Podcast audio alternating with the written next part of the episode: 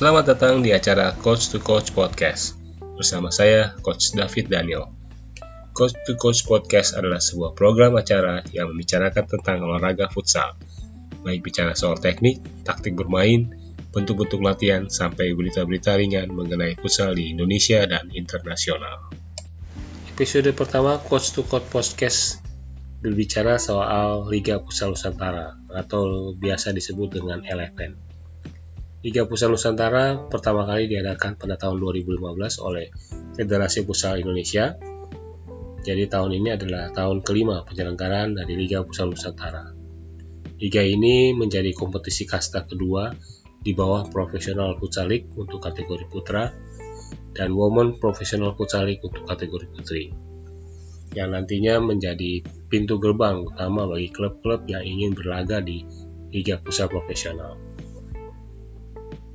Sistem kompetisi di Liga Futsal Nusantara terbagi dalam tiga fase, fase daerah, fase provinsi, dan fase nasional.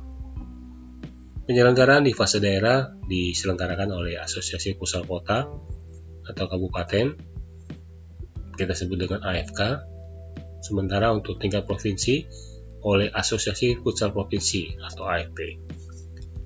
Periode penyelenggaraan di bulan Juni sampai September pada tanggal 30 September adalah batas akhir setiap provinsi memberikan informasi mengenai siapa saja yang menjadi juara di setiap provinsi. Dari 34 klub yang mewakili 34 provinsi, mereka akan masuk ke babak nasional yang dibagi dalam 4 grup. Masing-masing grup berisi 8 atau 9 klub atau bisa saja kurang apabila ada provinsi yang tidak mengirimkan wakilnya. Liga Futsal Nusantara babak 34 besar biasanya diadakan pada bulan Oktober dan November. Penentuan pembagian grup baik kategori putra dan putri akan ditentukan oleh Federasi Futsal Indonesia dengan melihat dari sisi geografis. Ambil contoh di tahun 2018 pada kategori putra dan putri pembagian grupnya seperti berikut di grup A, semua klub berasal dari provinsi di Pulau Sumatera seperti Aceh, Sumatera Utara, Sumatera Barat, Riau, Kepulauan Riau, Jambi, Bengkulu, Sumatera Selatan, dan Lampung.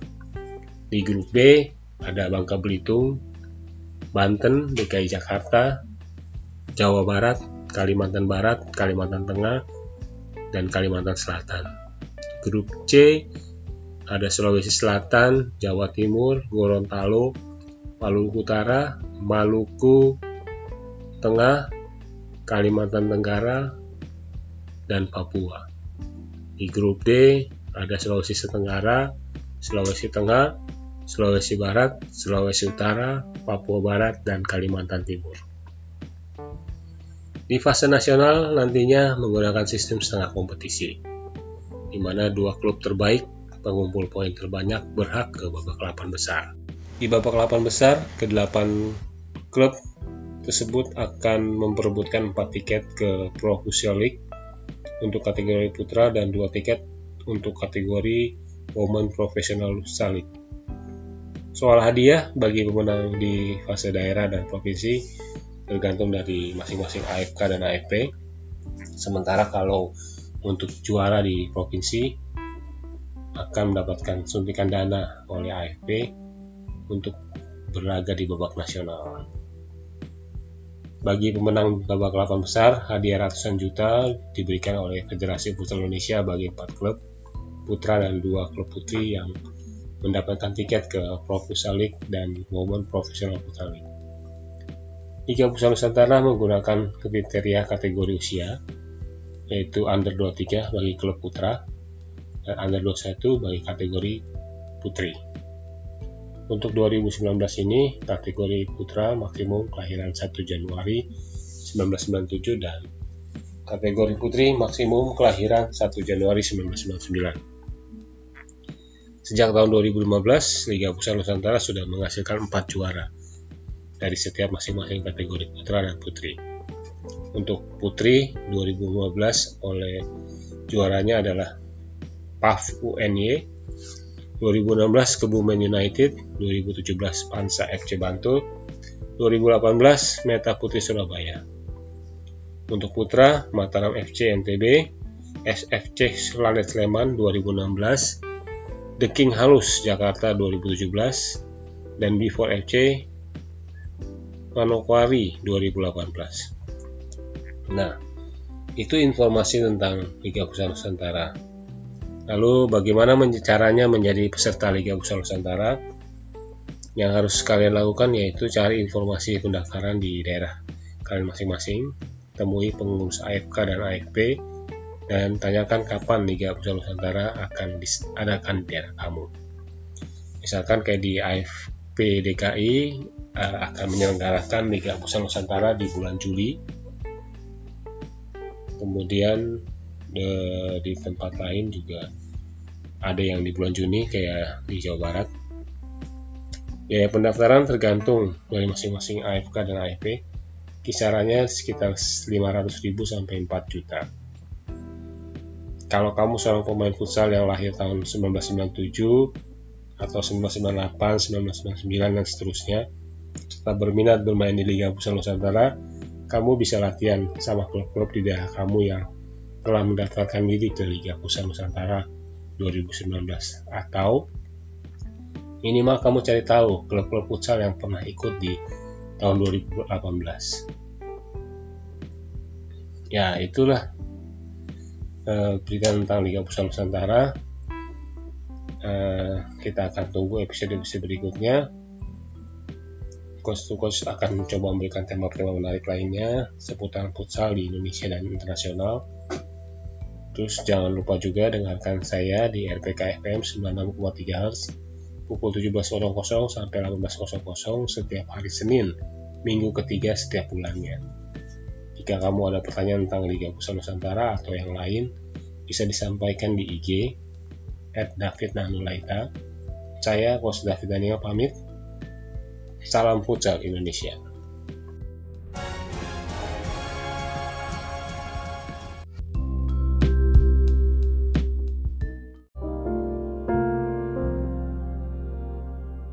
Selamat datang di acara Coach to Coach Podcast bersama saya Coach David Daniel. Coach to Coach Podcast adalah sebuah program acara yang membicarakan tentang olahraga futsal, baik bicara soal teknik, taktik bermain, bentuk-bentuk latihan sampai berita-berita ringan mengenai futsal di Indonesia dan internasional. Selamat datang kembali di acara Coach to Coach Podcast bersama saya Coach David Daniel. Di bulan Juni 2019 ini ada dua event besar yang akan melibatkan satu timnas futsal Indonesia yaitu timnas U20 dan satu klub futsal Indonesia yaitu Black Steel Manokwari. Yang terdekat adalah timnas futsal U20 uh, Indonesia akan bertanding di kejuaraan AFC Futsal Championship yang akan diadakan di Tabriz, Iran pada tanggal 14 sampai 22 Juni. Sementara Black Steel Manokwari yang adalah runner up Liga Pro akan bertanding di event AFF Futsal Cup 2019 di Terminal 21 Karat Nachakon Ratchasina Thailand itu tanggal 18 sampai 23 Juni. Hmm, pada episode kali ini saya ingin membicarakan soal peluang timnas U20 di kejuaraan Asia Under 20 tahun 2019 yang tinggal hitungan hari. Nah, di sini kita punya peluang untuk bisa menjadi empat besar Asia, walaupun dalam uh, event atau kategori Under 20. Nah, bagaimana caranya? Kita akan saya akan coba membahas satu persatu bagaimana uh, peluang kita. Sebelumnya saya ingin menjelaskan dulu sejarah dari event futsal U20 AFC Championship. Nah, ini adalah perhelatan kedua event futsal Under 20 AFC yang sebelumnya di tahun 2017 kejuaraan ini pernah diadakan di Bangkok Arena, Thailand, tanggal 16 sampai 26 Mei 2017. Pada perhelatan kedua ini ada peningkatan secara kualitas namun ada pengurangan secara kuantitas dari jumlah peserta dibanding dua tahun sebelumnya di Bangkok.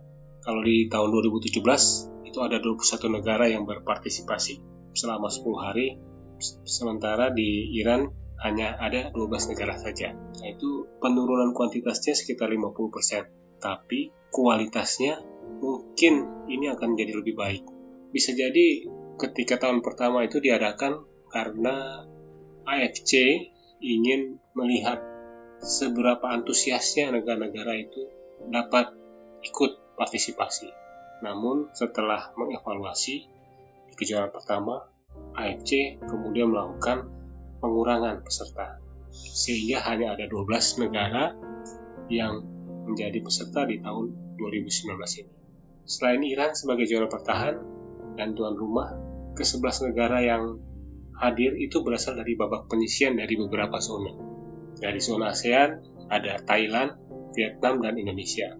Dari zona Asia Tengah ada Kirgistan, Afghanistan, dan Tajikistan. Dari zona Asia Timur ada Jepang, Cina Taipei, dan Hong Kong. Nah, Hong Kong ini sebenarnya dia hanya sebagai pengganti. Karena dari zona barat, Asia Barat itu ada Arab Saudi yang mengundurkan diri. Jadi dari zona Asia Barat hanya ada dua wakil yaitu Lebanon dan Irak. Pelaksanaan kegiatan ini akan diadakan di sebuah venue yang terletak di kota Tabriz, Iran dengan kapasitas 6.000 penonton. Venue ini adalah bernama Sahid Por Sarifi, yaitu home base dari sebuah klub futsal Super League Iran yang bernama Mesungun FSC.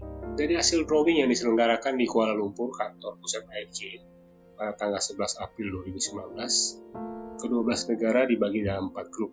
Masing-masing grup ada tiga tim di dalamnya siapa saja peserta di masing-masing grup, dan bagaimana peluangnya. Itu yang akan kita bahas satu persatu. Oke, kita mulai dari grup A. Di grup A ada tuan rumah sekaligus juara bertahan Iran, lalu Afghanistan dan Hong Kong.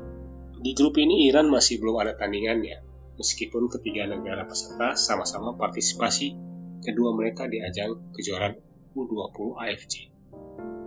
Kemungkinan besar Iran tak akan kesulitan menghadapi lawan-lawannya karena mayor, mayoritas skuad Iran itu adalah jebolan Olimpiade remaja 2015 di Argentina.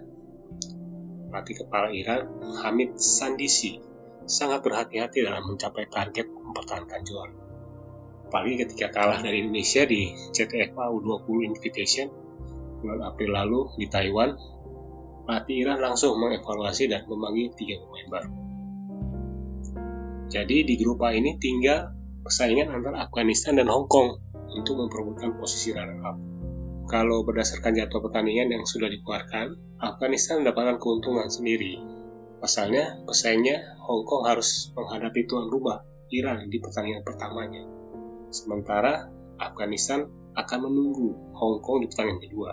Jadi, kalau di atas kertas, Hong Kong sudah pasti kalah dari Iran. Pertandingan yang tanpa jeda istirahat ini membuat Hong Kong harus kerja keras di hari kedua melawan Afghanistan. Jadi untuk di grup A, dipastikan lolos babak 8 besar adalah Iran sebagai juara grup dan Afghanistan sebagai runner-up. Kita masuk ke grup B.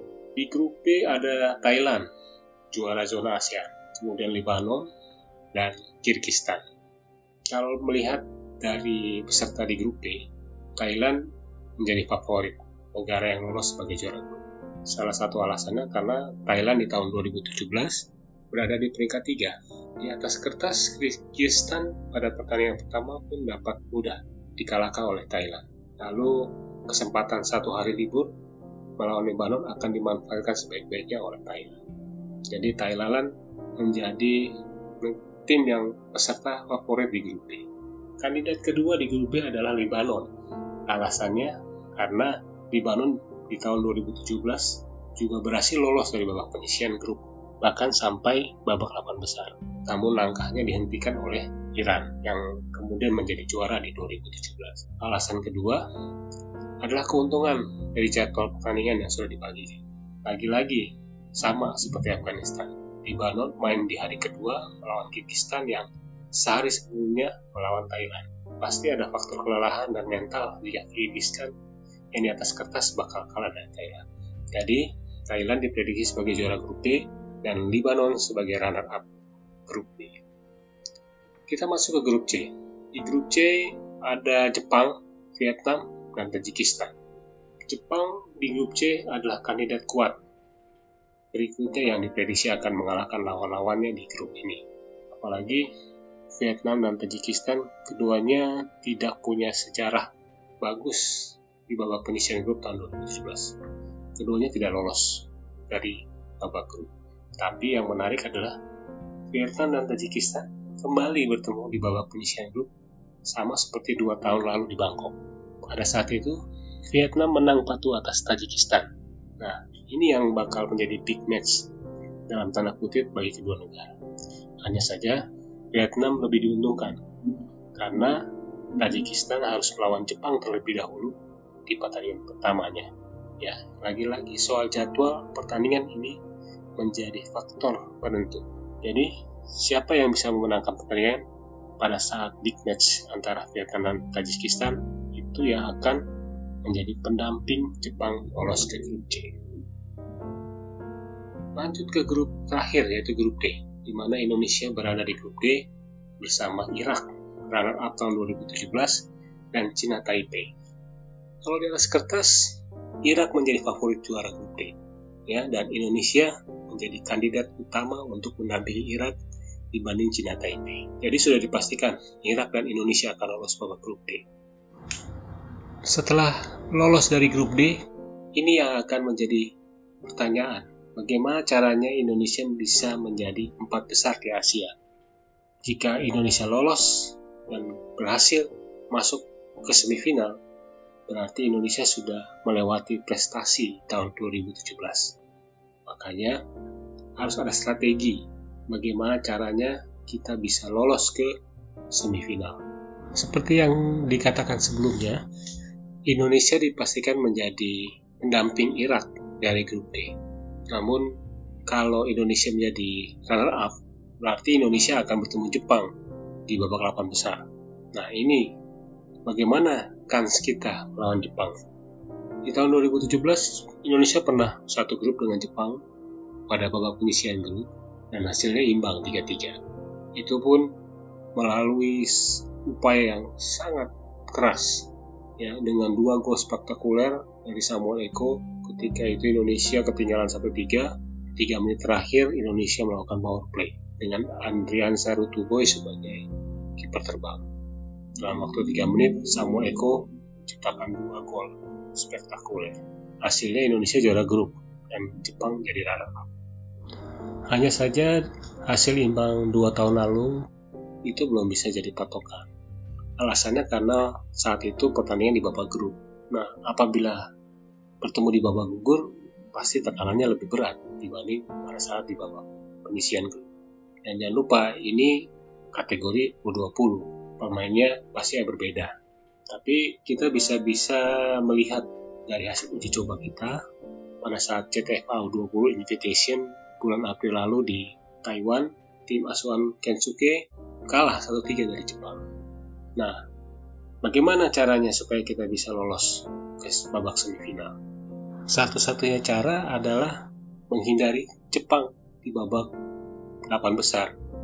So, kita harus juara grup di grup D dan mengalahkan Irak pada pertandingan terakhir babak penyisian grup D. Jika kita berhasil mengalahkan Irak, maka di babak knockout kita akan bertemu dengan Vietnam yang menjadi kandidat runner-up grup C. Peluang melawan Vietnam 50-50, tapi lebih baik kita bertemu Vietnam dibanding bertemu Jepang. Secara mental, kita bisa lebih siap untuk menghadapi Vietnam dibanding Jepang yang kita rasa cukup kuat. Nah, pertemuan terakhir Indonesia melawan Vietnam itu selalu imbang.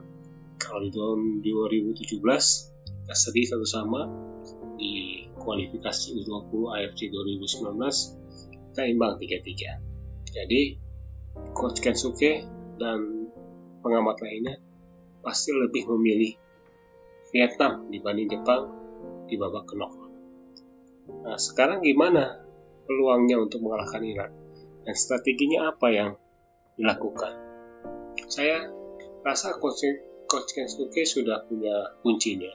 Dan ia bisa dapatkan pada saat kita mengikuti CTFA Invitation di Taipei bulan April lalu, di mana kita bisa mengalahkan Iran dengan skor 3-1. Artinya, jika kita bisa mengalahkan Iran yang serumpun dengan Irak dan bisa jadi memiliki karakter permainan yang sama, berarti Irak bisa kita kalahkan. So, itu yang menjadi strategi dari timnas U20 jika ingin masuk ke babak semifinal, babak semifinal dan, dan menjadi empat besar Asia. Apabila kita lolos, kita akan ketemu Thailand. Gak apa-apa. Yang penting kita sudah masuk semifinal. Ya, karena Thailand nanti diprediksi bakal lolos ke semifinal karena di babak delapan besar hanya ketemu Afghanistan yang jadi kandidat runner up di grup A sehingga nanti kalau Indonesia ketemu Thailand lagi itu berarti sejarah tahun 2017 terulang lagi. Saat itu kita ketemu Thailand di babak 16 besar dan Indonesia kalah 2-4 dari Thailand. Jadi empat besar adalah mungkin. Sebagai bentuk dukungan kita terhadap timnas U20 mari kita catat jadwal pertandingan timnas U20 di kejuaraan AFC Championship 2019 Indonesia melawan Cina Taipei pertandingan pertama tanggal 15 Juni 2019 pukul 12.00 lalu pertandingan kedua tanggal 16 Juni 2019 pukul 12.00 Indonesia melawan Irak Bagaimana dengan persiapan timnas U20? Setelah mengikuti CTFA Invitation di Taipei bulan April lalu, timnas U20 berencana akan mengadakan uji coba di Iran nanti menghadapi dua tim. Yang pertama juara Liga Iran Mes Sungun Valsagan dan salah satu peserta yaitu timnas Libanon. Siapa saja sih skuad timnas U20 saat ini? Kalau di tahun 2017 kita memiliki banyak pemain berbakat seperti Andrea Carutuboy, kipernya Muhammad Al-Bagir, ada Suban Maidasa, Samuel Eko. Kalau di tahun 2019 ini, skuad timnas U20 tidak memiliki banyak pemain yang menonjol seperti tahun 2017 tim ini lebih terlihat sebagai tim yang mempunyai kolektivitas permainan yang sangat bagus. Di CTFA Invitation di Taipei itu terlihat semua pemain bisa mencetak gol, semua pemain bisa menjadi bintang, semua pemain bisa menentukan kemenangan. Jadi kerjasama tim lebih menonjol di timnas U20 saat ini. Salah satu alasannya karena mereka pada tahun 2019 ini mengikuti Liga Futsal Indonesia dalam satu tim, namanya Barakal Team. Jadi kerjasama mereka uh, apa ya namanya hubungan satu sama lain itu cukup kuat sehingga terlihat benar bahwa kualitas permainan dengan kolektivitas yang menjadi harapan bagi timnas U20. Sebagian besar pemain juga banyak yang sudah merasakan atmosfer liga di usia dini, terutama di Liga AAV. Ada beberapa pemain seperti Dewa Rizky, Rizky Xavier, Ahmad Habibi, lalu ada Muhammad Afif Rizky. Mereka semua pernah mengikuti Liga AAV. Ya, jadi benar-benar kolektivitas pemain yang produktivitas tim lah yang menonjol di tim ini. Kalau tidak ada perubahan, kita akan membawa 14 pemain. Kiper adalah Ahmad Habibi dan Muhammad Fildan. Anchornya ada Dewa Rizky, Ari Ramdhani, dan M. Rizky Safiar. Posisi flank ada Saifullah, Firman Ardiansa, Ramadan Zidani, Muhammad Afif Rizky, M. Agung Pandega, Abdul Salam, dan Rizal Mustafa. Lalu kita memiliki dua pivot, Muhammad Sanjaya dan Filippo Inzaghi. Kita harapkan keempat pemain ini bisa memberikan prestasi yang membanggakan bagi Indonesia. Kita juga tidak lupa mendoakan official kita, official team, seperti pelatih kepala Ketsuge Takahashi, lalu ada asisten pelatih Sayan Karmadi, Yedi Ahadiat Putra, pelatih kiper Ade Lesmana, official yang lain seperti Dr. Tim, Ahmad Nizar, fisioterapis, Mona Lisa Mei Dania, ada Mishir Hasanuddin, manajer wanita, Selni Pitasari, administrator Vivi Rudiansa dan Kitman Faiza Nasution yang akan mendampingi 14 anak-anak muda ini di kejuaraan AFC U20 di Iran. Kita doakan saja timnas U20 kita bisa sukses dan tembus ke semifinal. Jadi empat besar Asia itu adalah mungkin. Terima kasih buat teman-teman yang sudah mendengarkan Coach to Coach Podcast episode kali ini. Kami mengharapkan untuk Coach to Coach Podcast yang akan datang kita memberikan akan memberikan tema-tema menarik lainnya di seputaran futsal Indonesia dan internasional. Kamu jangan lupa juga dengarkan kami di RPK FM 96,3 Hz acara program TOS teman olahraga sore-sore pukul 17.00 sampai 18.00 setiap hari Senin minggu ketiga setiap bulannya. Dan minggu ini kita akan siaran tanggal 17 Juni. Kalau ada pertanyaan yang menyangkut soal timnas U20 atau episode yang sebelumnya atau hal-hal lain bisa DM ke di IG saya ya David Nanulaita bisa sampaikan di sana dan nanti kita akan sama-sama bahas untuk jawabannya. Saya Coach David Daniel, pamit, bye, salam futsal Indonesia.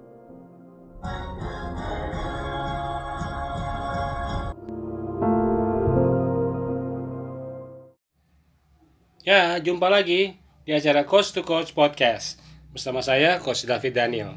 Seperti yang diinformasikan sebelumnya, kalau setiap hari Senin, minggu ketiga, setiap bulannya uh, saya menjadi narasumber di sebuah program acara radio yaitu TOS, teman olahraga sore-sore.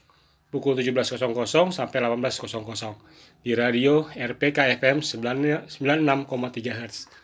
Pada hari Senin lalu, bersama dengan Daniel Tanamal dan Arthur Tation, TOS membahas tentang seleksi pemain futsal. Buat kamu yang tidak sempat mendengarkan acara radio tersebut, mari kita dengarkan bersama-sama hasil rekamannya.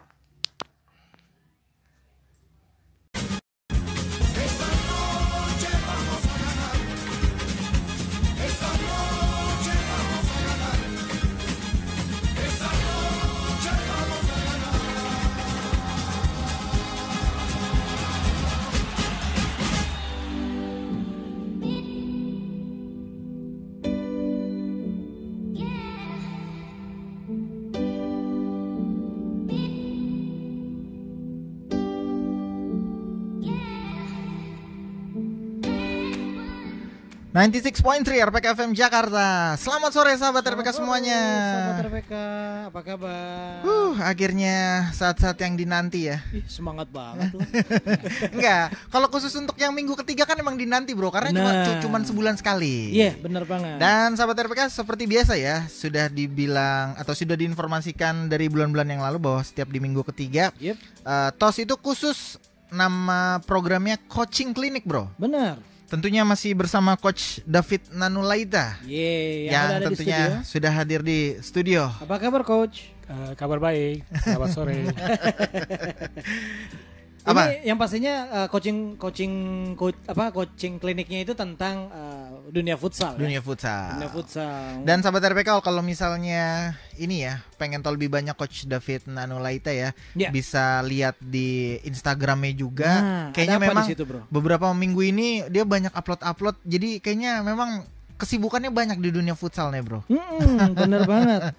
Apalagi uh, futsal nih kayaknya lagi naik daun ya. Lagi naik daun. Kemarin itu hmm. ada prestasi yang keren banget. Oh, gitu. Uh, di hari Sabtu ya coach ya. Iya hari Sabtu. Hari Sabtu timnas kita menang loh. Oh iya. Menang kan? Menang menang. Menang lawan tim yang boleh dibilang secara fisik tuh gede-gede. Vanuatu. Itu timnas sepak oh, bola. Salah ya. Hari Sabtu juga. Ini futsal ya. Nol. Ini, Ini futsalnya. Lawan siapa bro? Siapa coach? Lawan Irak. Oh Irak. Irak. Menang. Berapa skornya coach? Dua satu. Dua satu. Dua satu. Wow. Tapi ini uh, keren ya uh, Itu, dari sini. Mm -mm. Ini dalam pertandingan apa sih coach? Uh, eksibisi atau kejuaraan? Ya, ini dalam kejuaraan AFC Kejuaraan. Futsal U20. Hmm. Ya, yang- championship ya. Yang bulan lalu kita obrolin ya. Iya, betul. Targetnya memang Target. targetnya futsal Ya, Indonesia kan. Hmm. Nah dari sini berarti eh, i- ini kejuaraan tahap apa nih coach? Ah, ini untuk kategori usia 20, 20 tahun. Oh Ya, yang 20 memang tahun. di apa yang digaung-gaungkan ya, Diproyeksikan. memang diproyeksikan Nah, untuk ini juga ini event yang kedua. event kedua. Ya, sebelumnya tahun 2017 Aha. di Thailand dan sekarang ini ya, yang kedua di, di Iran. Di oh di Iran. Iya. Iran. betul. Apa jangan-jangan sengaja kalah kali? Karena main di Iran. ya. Bisa bet. Begitu ya. Nah itu Hmm. dari hasil kemarin menang, Iya. artinya apa buat timnas futsal Indonesia dengan menang dari Irak? Artinya eh, dengan menang dengan lawan Irak ya. Iya, Irak lagi. Ya, Irak itu artinya pertama Indonesia menjadi juara grup. Juara grup. Juara Wow, grup, bro. Satu tahun untuk jadi juara kejuaraan. Kemudian kedua, peluang kita untuk masuk ke babak semifinal jadi lebih besar. Setelah grup ini masuk ke mana nih? Ke delapan besar, Delapan besar. Oh, delapan itu besar ketemu dengan yang udah dipastikan pasti Vietnam. Vietnam. Vietnam. Tunggu tadi katanya peluangnya besar ya bro ya. Iya. Ya. Tapi ini ketemu Vietnam di timnas bola lapangan besar aja tuh Vietnam momok. Iya. Gimana kalau misal di Iya. futsal? Eh, pertama kalau kalau kita misalkan kemarin kal- gagal ya kalah dari Irak, itu bakal kita ketemu dengan Jepang. Oh, Jepang. Jadi lebih lebih berat lagi. Berat. Nah, lebih jadi berat lagi. lebih baik eh, kita ketemu dengan Vietnam. Vietnam. Ya karena di dua pertandingan terakhir kita selalu imbang. Hmm. Oh, oke. Sedangkan melawan Jepang kita terakhir di invitasi U20 di, di Cina Taipei kita kalah 1-3. Uh. Jadi karena ja- jarak-jaraknya dekat sekali tuh. Iya, iya. Makanya kayaknya coach Kensuke ini yang jadi pelatih timnas Kebetulan sekarang, pel- pelatihnya juga dari pelatih Jepang, ya. Itu eh, kayaknya mau ngambil strateginya dia eh, bisa juara grup supaya menghindari Hindari Jepang. Jepang. Hmm. Iya. Targetnya sendiri sebenarnya apa sih dari yang coach ketahui ini target tim futsal nasional ini timnas ini apa? Final kah, juara kah atau sekedar semifinal? Yang pasti kalau target eh, awalnya tuh dasarnya empat besar Asia. Empat Empat besar. besar, Berarti wow. semifinal ya? Iya. Oh, oke. Wah, Karena kan nanti tim ini mungkin akan diproyeksikan ke Piala Dunia yang berikutnya. dunianya. Hmm. Kalau kemarin kita bilang 2020 nih bisa 2022 atau Oh, malah lebih lagi ya? Iya. Lebih lagi. Dengan- Oke. komposisi pemain yang ini ditambah dengan pemain-pemain senior lain mungkin bisa jadi kekuatan buat pondasi buat timnas kita. Seru banget ya. Seru, seru, seru. Nah ini sedikit bocoran nih bro Kenapa? Sebelum kita juga masuk nih di materinya nih Karena kita ternyata ada bocoran nih Kita akan memasuki digelarnya Liga Futsal Nusantara 2019 Gitu coach ya Iya betul. Nah itu kira-kira akan dilaksanakan kapan tuh coach? Eh, Liga Futsal Nusantara itu setiap bulan Juni sampai September. Oh Ya itu kualifikasi dari fase daerah dulu, Bahasa daerah ya Mhm. baru nanti masuk provinsi. Provinsi Setelah September Mm-mm. baru masuk ke babak nasional. Babak nasional Nih jadi tinggal menghitung hari lagi nih bro Iya. Nih eh, salah satunya yang mungkin menarik Sahabat RPK yang juga suka futsal ya Ini ada Liga Futsal Nusantara 2019 Dan tentunya yang berhubungan dengan yang akan tentunya kita bahas nih juga nanti kita sharing Ya. sama Bu apa coach David Nanulaita ya soal kriteria seleksi pemain.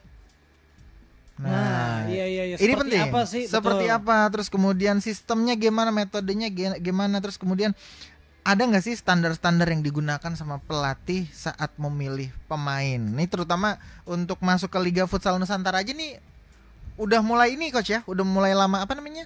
Kalau misalnya menyaring-menyaring pemain iya, tuh ya kan? udah mulai seleksi. Seleksi, seleksi tim. maksudnya. Tuh gimana eh, coach perkembangannya nih memasuki Liga Futsal Nusantara nih? Iya, eh, semakin rapi ya. Kalau nanti kita lihat bisa lihat di Instagram Instagram Ya. itu banyak klub-klub yang mapan itu udah mulai membuka seleksi. Klub-klub yang mapan. Hmm. Iya. Berarti ada yang belum mapan yang ikut nih kira-kira. Iya, bisa jadi ada juga klub-klub yang eh, mungkin kalau di DKI ya, Kalau di, DKI. itu ada 8 klub besar 8 klub besar. yang ya. tahun lalu lolos dari babak penyisihan. Mhm. Nah, kemudian nanti klub-klub yang baru masuk, baru mau ikut Mhm. atau yang eh, nggak lolos ke 8 besar itu akan Yes. mulai dari babak penyisian awal gitu. Hmm. Nah, jadi kalau yang delapan besar ini delapan klub yang pertama ini di- dianggap mapan karena mereka sudah punya tim sendiri. Oh. Oke. Itu eh, yang mapan, Bro. Hmm. Nih, kira-kira em, mungkin nggak tahu nih waktu itu udah pernah dibicarain eh, juga apa enggak ya. Jadi kalau misalnya seleksi itu berarti mulai bisa dari yang baru atau mulai mereka dari eh, pelatihan yang junior gitu, tingkat junior. Nah, di Liga Futsal ini. Eh, tergantung dari kompetisinya apa yang akan kita ikuti ya. Oh, oke. Nah, karena kalau misalkan kita ikut Liga Futsal Nusantara, Mhm. kategori pertama kan dia soal usia. Oh, berkategori Ya. juga. Ini kan yang sebelum ke pro-nya Iya, kan ya? sebelum sebelum ke ke pro. pro-nya Iya, iya, ya. iya. Oke. Itu under 23. Berarti dia kalau Under putra 23. itu kelahiran 1 Januari 1997. Oh kita udah Oh. nggak bisa ikut bro. Non- ikut nonton boleh ya. Iya. Mulai kalau- dari mulai dari 97 ya. Ya, itu Oke. untuk putra. Putra. Kalau putri itu dari 1 Januari 1999. Hmm oke. Oke. Milenial milenial ya. milenial milenial. Generasi milenial semua ya berarti. Hmm. Iya. Oke. Dan apa coach? Kira-kira update-nya nih sampai sampai sejauh ini nih menjelang. Nih kalau nggak salah tinggal berapa hari lagi gitu kali, coach ya? Iya. Dimulainya ya. Kalau di DKI sih nanti bulan Juli ya. Juli. Juli. Oh, bulan. Juli. Ya, tanggal 13 14 Juli itu kualifikasi Mm-mm, baru jadi nanti ada sekitar 16 tim yang mendaftar mm-mm. kemudian di eh, pertandingan dengan sistem dua kali main Mhm. main. kemudian dibikin dibikin apa poinnya urutan 1 sampai 9 Oh, lalu mereka nanti masuk ke babak berikutnya di tanggal 15 sampai 21 Ya.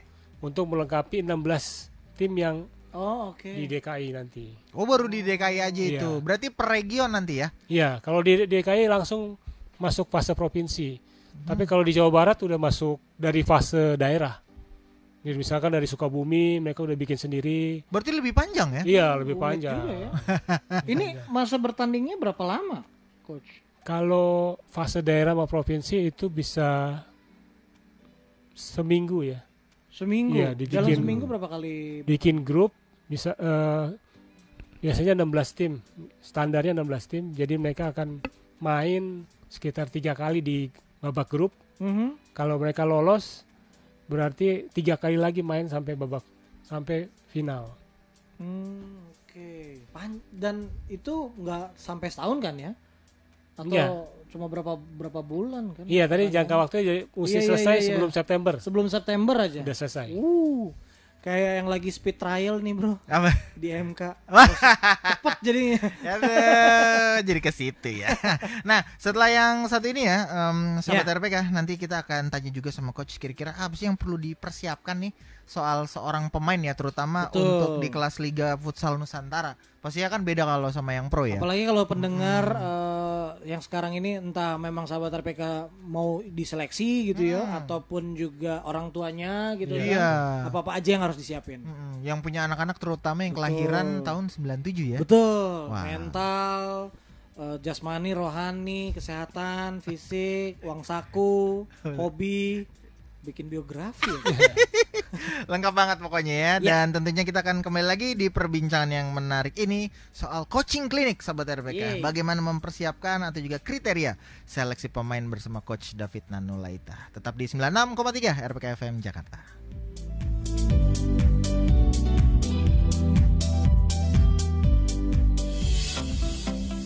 Sahabat RPK, ada sebuah kabar luar biasa untuk sahabat RPK.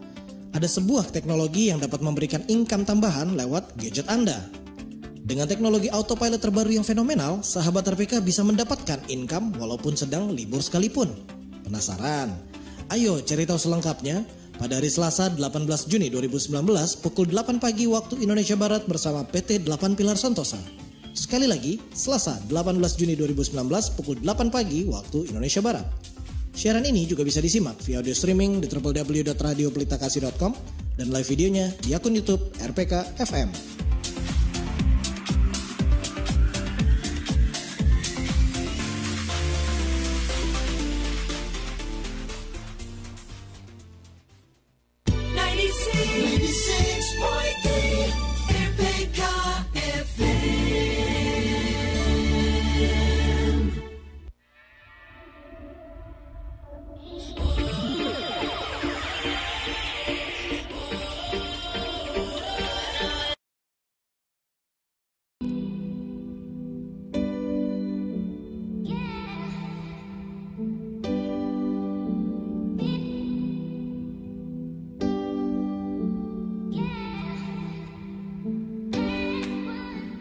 96,3 RPK FM Jakarta. Kita kembali lagi sahabat RPK di sesi yang kedua ini Di teman sore spesial ya Untuk di minggu yang ketiga setiap bulannya Coaching Clinic bersama Coach David Nanulaita.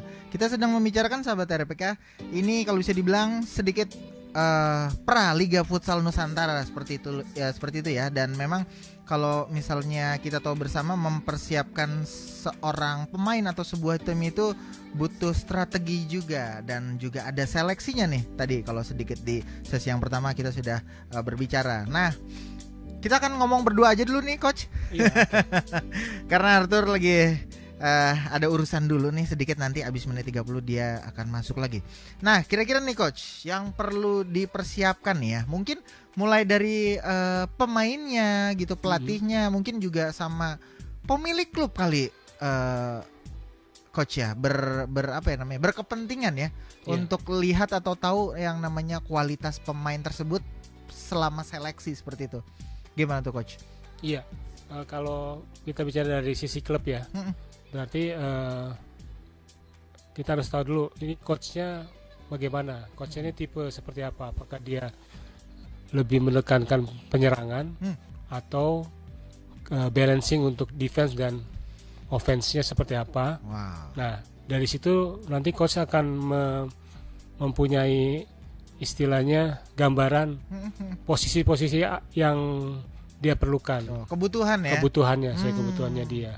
Misalkan kayak dia butuh kiper berapa, Wah, butuh anchor ada berapa banyak, anchor. Oh ya. butuh butuh pemain flank yang Seperti apa tipenya, Hmm. lalu butuh pivot yang bagaimana itu eh, biasanya coachnya akan membuat gambaran tersendiri dari masing-masing posisi itu. Hmm. sehingga nanti pada saat eh, seleksi dimulai dia sudah punya gambaran terhadap Hmm. pemain yang akan dia pilih nanti. Oke.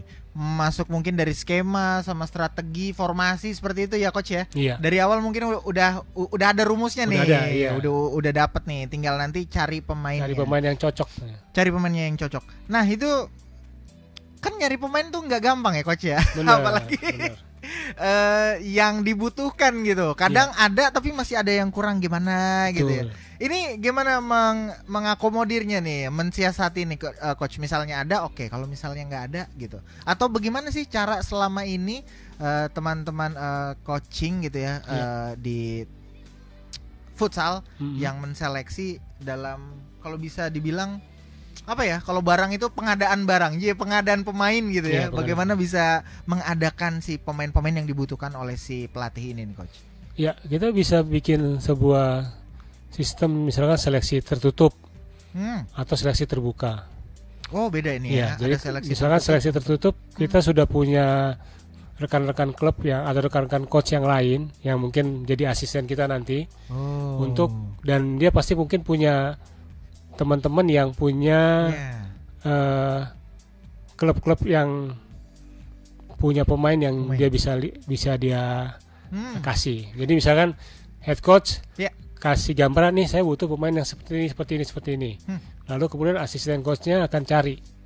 Oh. Nah. Sistem dengan sistem tertutup ini dia hanya memanggil minta ke klub ini eh ada pemain nggak yang butuh gue butuh pemain yang seperti ini seperti ini kalau ada panggil kita latihan kita seleksi Itu semacam kalau di eh, sepak bola lapangan besar itu kayak klub feeder ya. iya kayak betul penyedia gitu. iya, iya. jadi Yang sudah ada Udah ada ya. Ha-ha. Jadi tinggal tinggal ngeliat aja ya. Mungkin Iya. dari satu atau dua pemain yang kita butuhkan dia nyodorin lima pemain. bisa Tes nih lima orang seperti Iya. itu. Itu sampai eh, di misalnya di ibu kota udah ada seperti itu ya. Coach? ada untuk klub-klub yang mapan seperti itu mereka sudah punya Oh. istilahnya ya tadi jaringan ya. ya satelit-satelit gitu loh Iya. yang bisa memberikan eh, SDM yang bagus buat Hmm. buat klub Wah. nah ada- ada juga yang sistem terbuka Sistem terbuka? Nah, Hmm. kayak tadi saya barusan dari lapangan futsal di Kalimalang Oh. itu eh, ada satu klub yang sedang mem- membuka sistem seleksi terbuka. Seleksi terbuka. Itu yang datang bisa banyak. Ada tadi sekitar eh, hampir 200 orang. Wih, Iya. banyak banget. 200 orang tuh. banyak banget coach. Baru Iya, tahu. banyak sekali. Nah, di situ mereka kemudian dibagi-bagi berdasarkan eh, posisi. Posisi. Jadi yang eh, kiper, anchor itu semua absen masing-masing. 200 200 orang. hampir 200 orang. Ya ampun. Nah, nanti eh, sistem seleksi awalnya itu Iya. mereka akan dikasih waktu Hmm. bermain satu sama lain. Iya. Itu kira-kira 5 sampai 10 menit. Ah, Nanti oke. pelatih kepala akan melihat yang pemain yang ada di lapangan, kemudian dia akan memberikan centang atau apa kepada oh pemain ini cocok, pemain ini sesuai dengan profil saya, Hmm. pemain ini eh, eh, tidak cocok atau seperti itu. Dari situ dia bisa ngelihat. Itu kira-kira coach kalau misalnya seleksi itu kira-kira berapa lama sih coach efektifnya sama juga dilihat dari animo seperti yang ini ya Iya. 200 orang itu kan berarti butuh waktu juga tuh coach. Ya memang biasanya kan eh, rata-rata tuh mereka kita masih belum punya home base ya. Belum punya home base. Jadi banyak kan sewa lapangan itu paling lama kan dua jam. Ya kan sewa lapangan dua jam. Jadi kayak seperti tadi tuh karena saking banyaknya jadi mereka harus punya eh, waktu yang cukup. Waktu yang Jadi tadi saya lihat eh, head coachnya lihat kalau misalnya ini pertandingan dua tim ini bermain bagus nih. Ya. Dia akan tapi dia belum bisa nentuin pemain yang eh, dipilih. Iya. Dia akan terusin main sampai 10 menit. Oke. Nah, tapi kalau misalkan yang kemudian kelompok berikutnya masuk, Hmm. dia udah bisa ngelihat oh udah ada lima pemain yang bagus nih. Hmm. Belum sampai lima menit sudah di stop. Oh, oke. Atau terba- atau sebaliknya. Hmm. Eh, dua kelompok ini main tapi nggak ada nggak ada yang menarik gitu. Nggak ada yang sesuai Nggak ada ya. yang sesuai. Oke. Udah bisa diselesaikan lima menit, bisa ganti dengan kelompok lain. Oh. Heeh. Berarti itu cuman kayak batas maksimal dia pengen lihat aja ya. Iya, Kalaupun di dua menit aja dia bilang nggak menarik nih, nggak ada yang dapat, langsung ya mungkin ya. Iya. Tapi Di- biasanya sih di- di, di lima menit ya. di lima menit. Nah, karena kan Lebih biasanya di efektif. futsal tuh pergantian pemain tuh 5 menit. Setiap setelah 5 menit ganti, setelah 5 menit ganti. Mungkin waktu dengan lima menit itu jadi standar minimal kali ya untuk bisa melihat seseorang ini punya kemampuan nggak dalam apa ya eh, jadi pemain yang diinginkan di eh, di permainan futsal itu ya. Iya. Oke. Heeh. Dan itu berarti tadi seleksinya sistemnya ada dua cara ya, Iya. dengan yang terbuka sama tertutup. Kalau yang sedikit coach, aku mau kejar di yang tadi tuh ya. Memang menarik sekali kalau kita punya jaringan gitu ya. Iya betul. Itu untuk klub yang sudah mapan aja ya. Iya. Kalau klub yang belum mapan mungkin seperti itu ya, terbuka ya. Iya, bisa terbuka. Hmm, Oke. Hmm, atau juga bisa tertutup. Hmm, Ya, hanya mungkin dengan koneksi-koneksi dengan Koneksi. Eh, pelatih-pelatih yang lain dia bisa eh, minta beberapa pemain gitu. Wow. Itu coach mungkin eh, nggak tahu ya, selain hobi juga ya.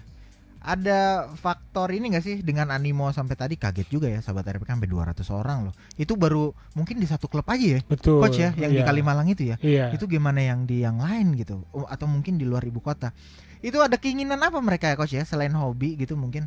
Ada keinginan eh, karena dia tahu jenjang kali atau juga ada hadiah atau ada profit yang dia dapatkan gitu coach.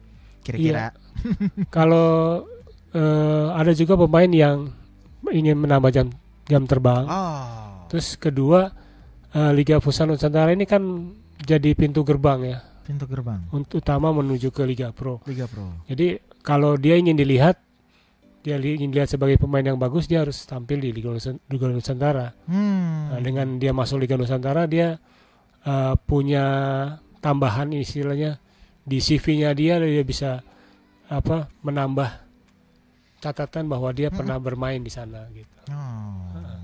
Dan ini tentunya sangat menarik sekali sahabat RPK untuk bisa kita lanjutkan kembali nanti karena ada masih ada metode seleksi dan kemudian standar apa yang digunakan pelatih saat memilih pemain. Jadi selain tadi ada kriteria-kriteria nanti akan dinilai juga kali coach ya Iya. dari fisik apa segala macam gitu. benar. Nah nanti mungkin eh, coach David Nanulaita punya fakta-fakta menarik lainnya gimana seorang pelatih atau coach gitu ya melihat si kalau bisa dibilang kasarnya daftar buruan pemainnya nih yang dia inginkan untuk melengkapi formasinya seperti itu coach ya. Iya betul. Dan sahabat RPK kita jeda break sejenak dulu sahabat RPK untuk mengikuti tanda waktu kita berikut ini.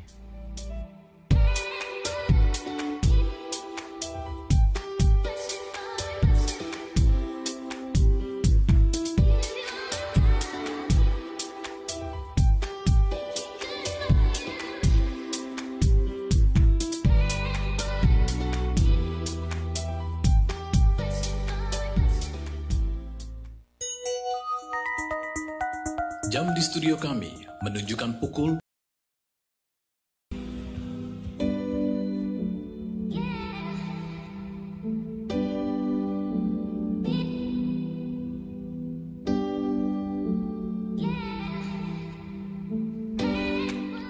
Sembilan enam koma tiga RPK FM Jakarta. Kita kembali lagi sahabat RPK di sesi yang ketiga nih, sahabat RPK di coaching klinik.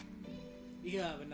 Coach tadi eh, walaupun nggak ikutan ngobrol Nah. tapi memonitor juga itu eh, seleksi 200-an orang anak Hah. ya. Iya. Lu denger juga ya? Denger lah. Eh, kebetulan tadi habis eh, Kalimalang dari Kalimalang tadi. Iya. Apa Kalimalang? Itu Anak Malang. infonya ke mana coach sebenarnya? Info adanya audie audisi lah ya kalau Hmm. boleh bilang seleksi itu ke mana sih bisa didapetin di mana? Iya, eh, itu biasanya dia kasih flyer ya, bisa kirim ke Instagram. Atau di lapangan-lapangan futsal kali ya disebar infonya atau Oh, enggak? enggak, biasanya di Instagram. Sekarang udah mulainya di Instagram. Oh mainnya di Instagram. Iya, di Atau Instagramnya itu kali coach atau bro, eh, karena ini anak-anak ini kan mungkin ya berkomunitas kali Iya, gitu ya, betul. main futsal tiap hari. Jadi nyebarnya cepet Nyebar gitu bro. cepet. Jadi satu Iya iya iya. nyebar iya, ke sini, iya. yang lain nanti kasih lagi, kasih lagi. Oh, dan ini biasanya jelang-jelang liga. Iya, jalan-jalan liga ini eh, marak kayak begini. Berarti kalau misalnya sahabat RPK baru denger info ini nih ya, Iya. ini akan diadakan lagi kira-kira kapan biar ada ancer-ancernya gitu di mereka siap-siap untuk cari informasinya bulan apa nih? Kalau ya kalau misalkan eh, mereka ingin ikut liga di Nusantara di DKI Oh, di bulan inilah. Masih ada berarti di Iya. bulan-bulan ini? Bulan ini. Oh, oke. Karena kan ya misalnya anak-anak gereja gitu ya. Iya. Anak Gereja juga banyak tim futsalnya ini bisa di Bisa juga. bisa dikasih tahu walaupun misalnya gua ngomong gitu, eh Ah. ini ada ini. Iya, bisa. betul. Itu harus ke mana? Eh, Instagramnya siapa yang harus dilihat? Eh, pertama gini, anak-anak yang mereka yang ingin ikut, Mhm. dia harus cari tahu dulu nih. Ya, eh, mungkin bisa googling ya, siapa aja sih Oke. peserta peserta dari Liga Futsal Nusantara tahun lalu, 2015 dan kan nanti kan terbagi ada 8 klub yang masih bertahan dan 8 klub yang eh, turun lagi untuk Degradasi. Aha. untuk bawa penyisian lagi. Nah di situ bisa lihat. Nah kira-kira nih siapa aja. Misalkan Hmm. eh, kalau seperti saya, saya ada lagi bikin seleksi juga nih. Mhm. Waktu itu bikin flyer, kemudian yang ingin ikut bisa eh, masukin datanya di form, di Google Form. Oh, oke. Eh, nanti dia di situ bisa bisa isi eh, namanya, posisi yang diinginkan, yang kayak tadi ya. iya, Oke. kaki kaki terkuat yang mana, Aha, aha. pengalamannya apa gitu. Nah, seleksi yang kemarin itu per klub atau gabungan? Yang tadi, Heeh. Yang tadi di Kalimalang ya tadi ya. itu Kalimalang satu- ya? itu, itu baru satu klub. Itu baru oh i- 200 Oh, oke. Jadi 200 anak untuk satu klub. Iya betul. Wow. Banyak ya, Banyak. 200 orang. Berarti peminatnya memang Memang- ya, banyak, ya. Futsal ini masih masih besar antusiasnya, Bro. Dan itu baru satu klub loh bro. Ya, baru Iya. satu klub. Bahkan ya kan karena kateri- eh, kategorinya 1997 Hmm. yang datang juga bahkan banyak yang di bawah tahun Masih itu. mencoba Iya, peruntungan lah ya. Bener. Oke. Penasaran bro. Bener-bener. Iya. eh, kalau di dunia dun- dunia sepak bola profesional kan pakai scouting tuh ya. Iya. Scouting Iya, dilihat. Sama lah kalau nggak salah kayaknya begini Iya, sama juga ya. Itu langsung Ada ditawarin ya. kontrak atau gimana? Kan kalau Liga Futsal Nusantara kan amatir ya, jadi Ah, nggak ada nggak nggak ada kontrak yang Ah, Nah, oke. ya bisa juga dengan kalau tadi di klub-klub yang mapan tadi bisa dengan talent scouting. Dia bisa datang ke turnamen-turnamen futsal yang ada, apa aja ya. apa aja yang ada dia bisa lihat oh ini ada yang bagus ada yang cocok nih ya bisa dikontak langsung anaknya di lapangan Iya, iya. kasih nomor eh, apa namanya bisa bisa informasikan nanti kalau ada seleksi bisa dihubungin gitu Hmm. Seperti itu. Oh, oke. Heeh. Iya, iya, iya, iya. Kenapa tur? Masih berhasrat untuk main futsal? Eh, enggak, kalau kayaknya ini banget sampai gue justru pingin jadi scoutingnya. oh, iya. Iya, tapi nggak gampang ya. Jadi seorang Iyalah. scout aja tuh nggak gampang ya, Iya. karena harus paham klub itu maunya apa. bener ya mungkin Tunggu, sorry. Klub atau coach? Coach lebih tepatnya coach Coachnya. Hmm. mesti diskusi dulu Bener. coachnya pengen apa pengen yang seperti pemain yang seperti apa yang diinginkan nanti yang si talent scouternya tinggal eh, keliling-keliling untuk lihat ini yang jadi problem kayaknya juga bro. Kenapa? Di dunia sepak bola ataupun Hmm. dunia futsal. Kenapa, Bro? Antara mau pemain pelatih atau mau klub. Oh. Mungkin ya timnas kita ataupun klub kita nggak sejalan, nggak nggak Iya. mulus karena itu bentrok kepentingan. Itu nggak eh, sih? ininya gimana coach? Apa eh, agak-agak mirip nggak sih sama yang di Dunia sepak sepak bola gitu? Tentang si klub tuh bisa intervensi lebih banyak Iya. sama pelatih. Nih pelatih misalnya kalau misalnya di sepak bola kan maunya empat empat dua, tapi si siapa namanya klub misalnya empat tiga tiga misalnya kayak gitu. deh. Don Ancelotti waktu itu maunya 4-3-2-1 eh 1-2. Tapi Berlusconi maunya 4-4-2. Iya. Enggak kalau di dunia futsal ada juga nggak sih coach kayak begitu kira-kira? Gitu. Eh, kalau di dunia futsal eh, kalau soal strategi tadi mungkin Iya. nggak nggak terlalu pengaruh ya Nggak terlalu pengaruh. Oh. karena kan cuma empat pemain satu Iya tipe iya iya. Iya. Kan rolling mereka Iya, ya. dan ya kebanyakan sih mungkin kalau intervensi dari pihak klub yaitu pertama dia menginginkan pemain bintang misalkan Oh. Yang harus dimasukkan Oke. Mungkin buat kepentingan brand juga bro branding, Ya, bisa buat juga. menarik penonton Cari juga. aja yang Nyari. itu, Cari yang ojol. Kok Tanya, ojol? kamu pem- bintang berapa biasanya dapat? Ah, gua saya lima, saya lima. Ah, kamu ikut saya. Gile. Scouting tuh, berarti ada Iya, ininya iya, juga. iya. Asisten pelatih loh. Itu side jobnya banyak bro. hmm, ah iya iya iya. Ngebantuin pelatih juga untuk menyiapkan pemain yang dibutuhkan em, sesuai dengan skema atau strategi tadi ya, seperti yang coach bilang gitu. Dia udah netepin, cari nih kita kebutuhan pemainnya yang ini. Dia udah bisa langsung tahu gitu. Tapi ini juga sih, eh, ini kayak dunia kerja jadinya ya. Hmm. Eh, kalau misal gimana ya? Kalau misalnya di klub itu kan scouting, masukin pemain baru atau yang seger gitu ya. Nah, yang pemain lamanya dilepas gitu aja atau gimana? Free transfer. Iya, ada transferan gak sih atau mohon maaf terima kasih atas kerjasamanya. Kontrak habis mungkin atau enggak selesai Gimana tuh? gitu. Coach biasanya. Kan.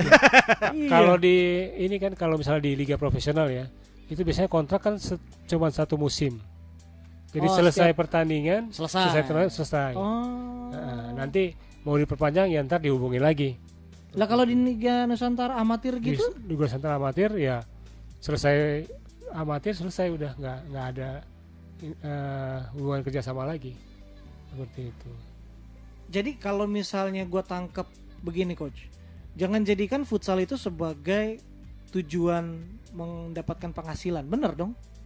Iya nggak sih? kalau di amatir Untuk untuk menghidupi diri jangan dari futsal, bener nggak? Kalau Eh, dilihatnya dari sini ya sekilas aja iya ya. iya kalau mungkin kalau untuk cari uang di di futsal amatir mungkin nggak nggak dapat Profesional masih bisa. Iya, tapi kalau dia mau eh, dapat lebih, ya di ajangnya di sini supaya dia bisa di, bisa dilihat sama klub-klub profesional. Oh. Ini kesempatannya bro. Kesempatannya. Iya. Oke oke oke. Cuma ya tetap aja ya. Hmm. Jangan lihat orientasinya duit mulu ya. Iya. Tetap Ya, olahraganya. paling ya olahraga pengalamannya yang yang Pengalaman. diperlukan. Iya iya iya. Mungkin bisa sambil main futsal sambil makan sosis bro. Dilihat wah ini dia sering makan sosis nih. Iklan, iklan banget tuh. Dulu kan sering tuh sosis jadi iklan pemain bola.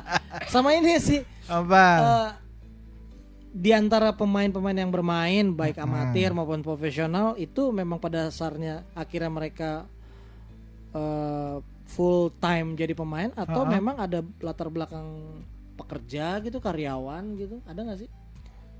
Eh, eh, kalau sekarang hampir semuanya eh, full time di. Oh ada ya full Iya. time ya. Tapi Oke. ada juga yang masih punya pekerjaan lain di. Nah itu gimana jadinya? Nah itu nanti tinggal deal sama pemilik klub, ya, pemilik klub sama kantor juga. Oh. oke.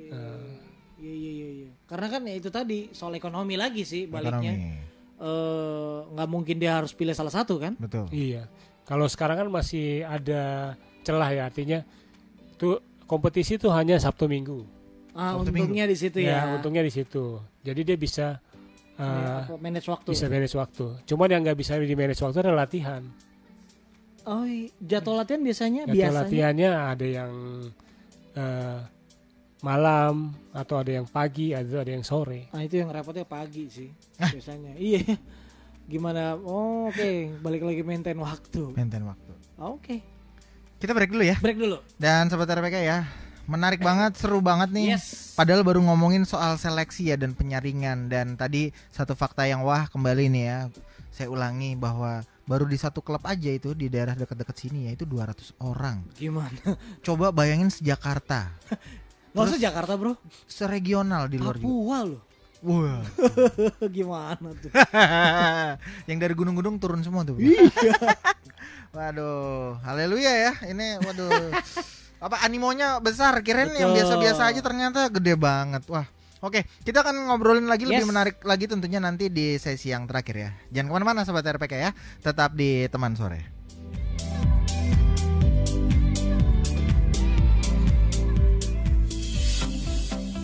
Sahabat RPK, ada sebuah kabar luar biasa untuk sahabat RPK. Ada sebuah teknologi yang dapat memberikan income tambahan lewat gadget Anda. Dengan teknologi autopilot terbaru yang fenomenal, sahabat RPK bisa mendapatkan income walaupun sedang libur sekalipun. Penasaran? Ayo cari tahu selengkapnya pada hari Selasa 18 Juni 2019 pukul 8 pagi waktu Indonesia Barat bersama PT 8 Pilar Santosa. Sekali lagi, Selasa 18 Juni 2019 pukul 8 pagi waktu Indonesia Barat.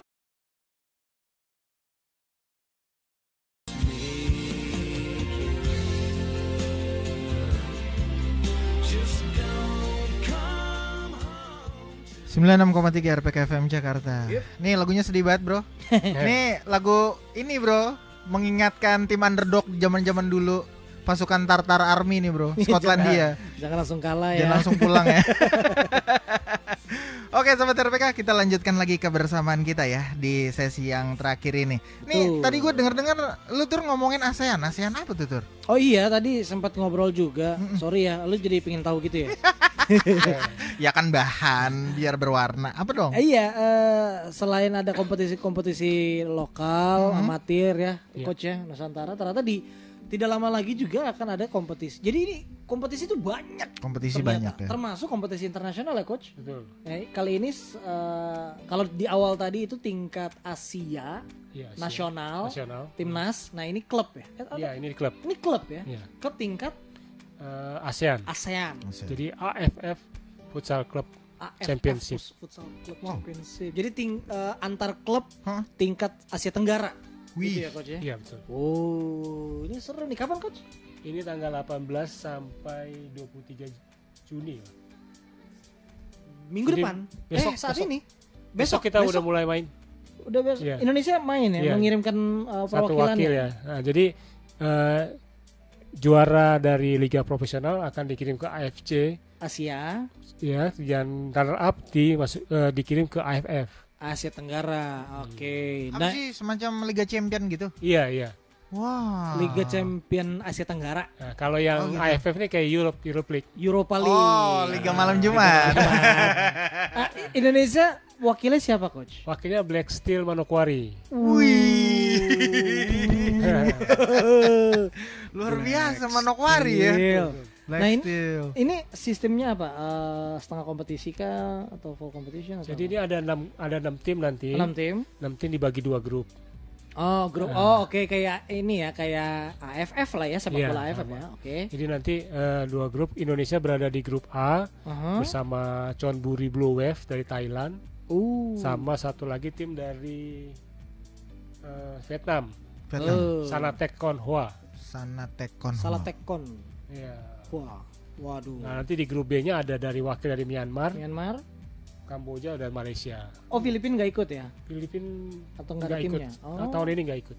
Oh tahun ini nggak ikut. Iya. Oh tapi berat juga ya kalau dilihat-lihat dari. Eh coach, sorry, itu satu tim yang diberangkatin bakal ada berapa pemain coach di Black Steel itu? Ada jadi semua masing-masing hanya eh, dikasih draft 14 pemain. Cuma 14 pemain. 14 pemain. Ini pro ya? Iya.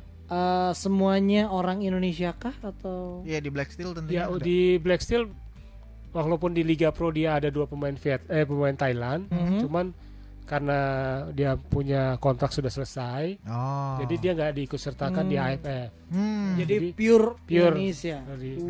Indonesia semua. Dan Itu- law- lawannya Thailand bro Thailand ya. dan Vietnam. Coach, Satu grup. itu di Black Steel eh, beragam ya maksudnya nggak hanya teman-teman dari Papua aja gitu, dari luar Papua ada juga ya, Iya beragam. beragam ya. Ya, Wow. Karena kan kalau di jadi Black Steel ini udah dua kali nih Hmm. eh, masuk ke AFF. AFF. Oh langganan Iya, ya. langganan. Jadi waktu mereka juara Liga Pro Iya. Hmm. 2016 mereka masuk ke AFC. AFF karena dulu nggak belum ada AFC. Oh, oke. Atau enggak waktu itu kita belum eh, jadi kompetisi kita kompetisi kita sih- kita belum selesai Ya. sedangkan AFC sudah Nah, itu hasil rekaman acara hari Senin lalu, tanggal 17 Juni 2019. Jika kamu ada pertanyaan, dapat kirim pertanyaan ke Twitter @dedenano atau ke Instagram bisa DM ke @davidnanulaita atau WA ke 088 18 066 547. Saya ulangi 088 18 066 547. Coast to Coast akan mencoba memberikan tema-tema menarik lainnya seputaran futsal di Indonesia dan internasional. Untuk episode-episode berikutnya ditunggu saja ya. Saya Coach David Daniel pamit. Salam futsal Indonesia.